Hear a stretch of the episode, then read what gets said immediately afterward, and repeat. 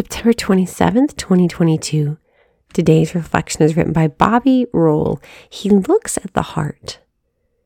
When the disciples James and John saw this, they asked, Lord, do you want us to call down fire from heaven to consume them? Luke 9:54. Disheartened and angered by what I was reading, I tossed my phone onto the bed. I usually avoid conflicts online and unfollow negative accounts, but some of the posts and comments I was reading, I was ready to smack people upside their heads. It reminded me of today's gospel. The Jews and Samaritans were enemies and had a shared hostility.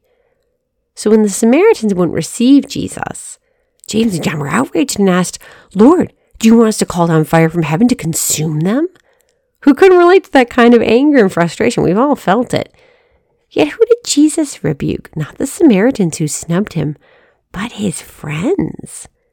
If I were James or John, I would have thought, what the heck, you're mad at us, but we're the ones who gave up everything to follow you. And then once my anger had subsided, my remorse would have set in because Jesus was right. I let my anger and emotions cloud the central message of Jesus. He did not come to condemn, but to save. Jesus looks at the heart.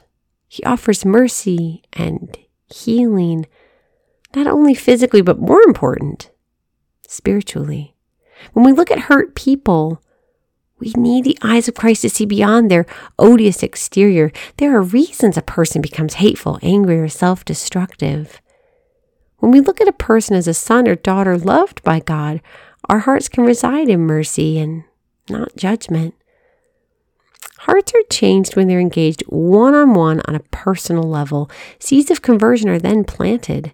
Unfortunately, there will be people with hardened hearts who refuse to listen. In those cases, it's best to just step away. We do better by praying that they receive the grace of conversion and repentance. Lord, make us instruments of your peace.